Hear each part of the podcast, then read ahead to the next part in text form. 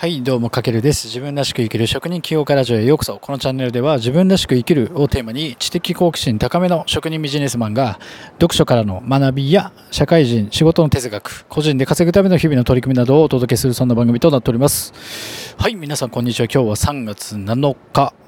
えー月曜日ですね。はい、週の始まりということで、僕は今日ちょっとお店、またお休みでですね、はい、えっ、と、ラジオ、時間が空いたので、ラジオ配信していきたいと思います。まあ、今回またちょっとね、読書シリーズの続きをお届けしていきたいと思うんですが、まただいぶね、ちょっと配信空いてしまいました。というのも、ちょっとね、ね NFT という世界に、まあ、1月からベットして、まあ、今、毎日本当夢中になって、結構ね、本当に仕事以外の時間全部投下してるって感じですよね。なので、まあ、ぜひ、あの、一度、どんなことをやってるのか、僕の作品も時間があるときにぜひ見てみてください。あの、詳細欄にリンク貼っときますので、結構ね、あの、ビビると思います。あの、見るだけはね、全然タダなんで、あの、オープンシーって呼ばれる NFT 作品、要はデジタル上の唯一無二の作品が、えっ、と、世界的、えっ、と、一番大きなプラットフォームで僕も作品を出してるんですけどもそこでコレクションをやってるのでぜひ見てみてください。はい。でこう今このね 今日のラジオとは全く関係ないんですけどもこの NFT の世界って結構やっぱどんどん身近になってって例えばなんかこういったラジオ配信も今後は NFT 化されてなんか価値がついていくんじゃないかなってすごく予感がしてるんですよね。例えばどんな放送に価値があるかというと例えば生前前のスティーブ・ジョブズさんが行ったなんかプレゼンの音声とか、まあ、音声オーディオとかですよね。っていうのは、えっと、今後もしかしたらアップル社から NFT 化されて、えっと、すごい価値が出るんじゃないかとか、まあ、要は NFT が始まった当初はツイッターの創業者であるジャック・ドーシーさんが世界で初めてのツイートをしたそのツイートの画像が要は数億円の価値がついたみたいな感じで、まあ、音声も多分もっとどんどんどんどんこう民衆化されていくと一人一人がこういったスタイフとかの音声のコンテンツとして録画したものが一放送ごとに価値を持つ時代になってくるんですよ。だからそんなね NFT はいろんな可能性があるのですごくねワクワクする未来を僕もね、今めちゃくちゃ毎日楽しんでるわけなんですよ。はい。まあちょっと前置き長くなってしまいましたが、まあそんなこんなで今回もまたちょっとね、あの読書シリーズやっていきたいと思います。で、現在はどんな一冊をお届けしているかというと、えっ、と、自分の頭で考える読書という荒木博行さん、まあ Voicy のパーソナリティでもおなじみの、まあ読書ラジオ、まあ、えっ、と、読書カフェというカフェを、あ Voicy で、えー毎日放送されている、まあ、僕にとって本当に読書の世界最高峰の師匠だと勝手に尊敬している人物なんですけども、まあ、この本はま他人の頭ではなくて自分の頭で読書を楽しむためのま学びが得られる一冊ということで、まあ、何回かねこの本も過去2回ぐらいかな、まあ、放送してきたんですけども今回はま第4章の、ま、読書の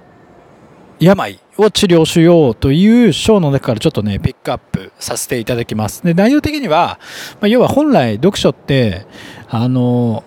こう根本たどれば楽し楽しむためのもの。なんか自分がすごく学びたいとかあこの本の書いてあることを学びたいなって純粋に楽しむためのものであるにもかかわらず気づけばみんななんかこう必殺の読書法を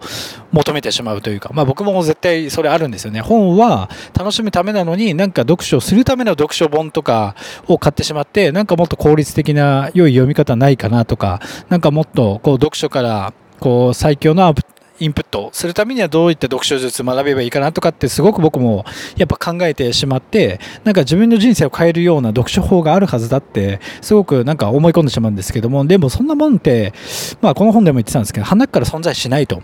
でまあそんなこう読書病みたいな、まあ、読書をすごく多く読む人ほどそういった読書病にかかっている人が多いということででこの本の中でも代表的な、まあ、5つの病が書いてあってその治療法も書いてあるんですけどもまあさらっと、まあ、全部ちょっと今日ね解説すると時間がないんですが1つ目が貫禄の病。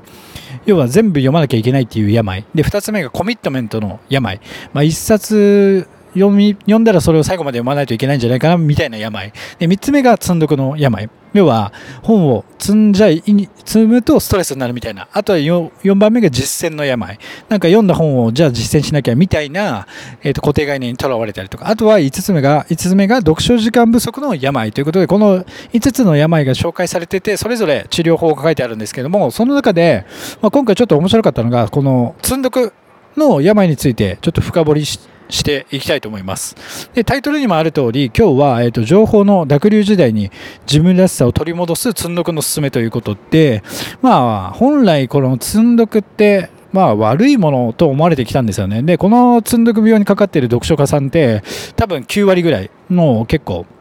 重症患者になってるんですよね。で、なんか積んどくすると、どうしてもこう本ばっか溜まってって、全然読むペースが追いつかなくて、なんかちょっとそこに後ろめたさだったり、焦りを感じてしまいがち。まあ僕もそうなんですけども。で、だけれども、この本では荒木さんが言うには、えっと、積んどくを肯定的に考えましょうということで、今日めちゃくちゃ伝えたい僕の一つのテーマとしては、もうこの一つのキーワード、えっと、積んどくはビオトープ。ビオトープ。ビオトープ。カタカナです。ビオトープ。覚えておいてください。で、このビオトープ何かというと、えー、前このラジオでも何、一回放送したことあるんですけども、この書評家の永田さんって方がいるんですが、その方が書いた、積んどくこそ完全な読書術であるっていう本があるんですよ。これめちゃくちゃ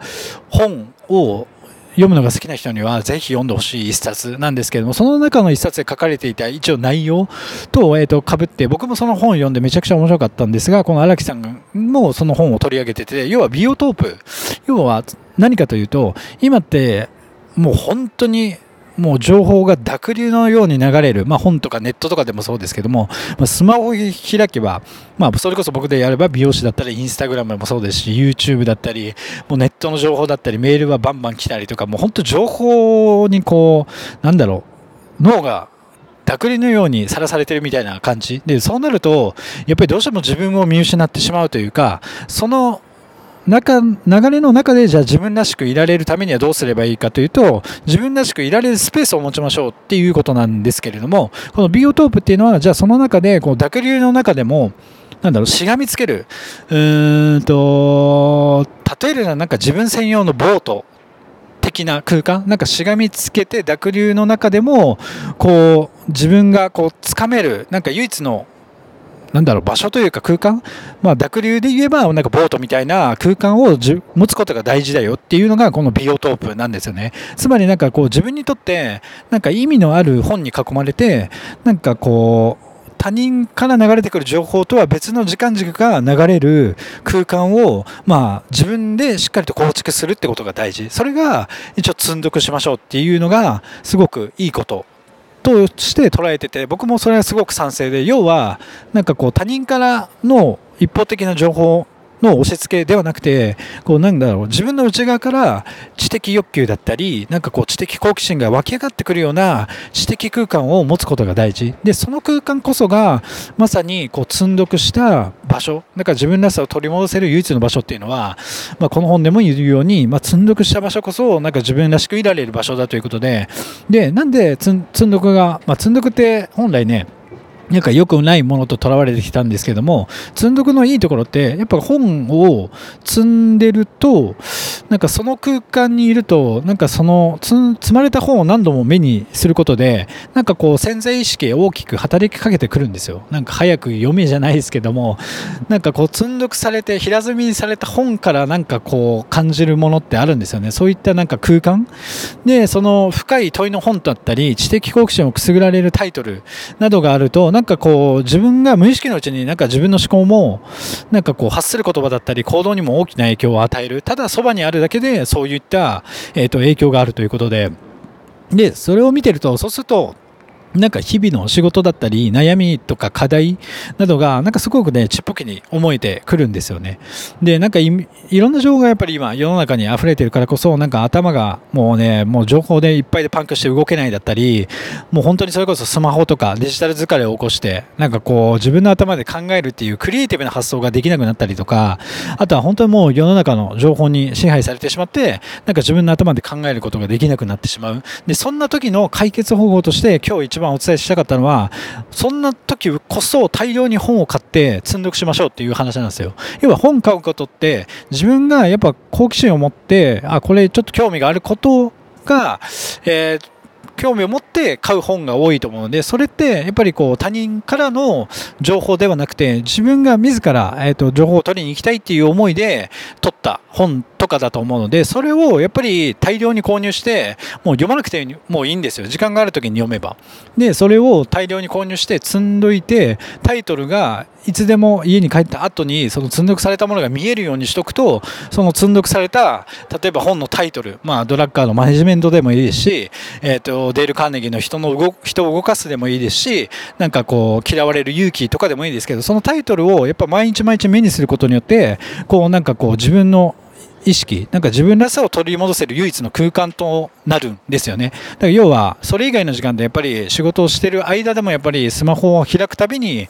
あの情報がめちゃくちゃ溢れてくる時代だからこそ、そういったなんかこう積んどくされたこうなんだろう自分らしさを取り戻せる場所っていうのが一つ用意されてるとなんかこう情報に流されずにやっぱ自分の思考のなんだろう情勢じゃないですけども心がクリアになれる、えー、と唯一の場所になれると思うのでそういった意味でもこのうんと情報、まあ、濁流時代にこう自分を取り戻すための、まあね、一般的に考えたら積んどくってあんまよく言えないように聞こえるんですがそういった観点から見るとやっぱ積んどくはめちゃくちゃいいんじゃないかなっていうのが、えー、と今回僕この本を読んで思ったことです。で実際に僕も毎月やっぱり20冊ぐらい本買ってまあそれは読むペース追いつかないですよね。今でこそこうやって音声も毎日配信できてないし、えー、と NFT っていうね、世界に没頭してる中で、まあ、どんどんどんどん積まれていく本を見ながら確かに焦る気持ちもあるんですけどもでもそのは取った手に取った本っていうのはやっぱ純粋に自分が知的好奇心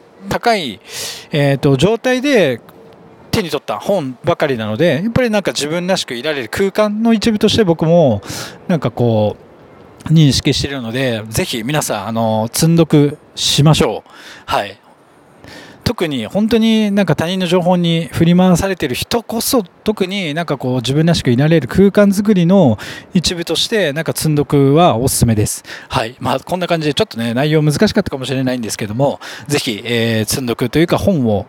読んで、えー、と積んどくをして、えー、と自分らしくいられる場所を作ってみてください。はい。というわけで今回は以上になります。かけるでした。ではでは。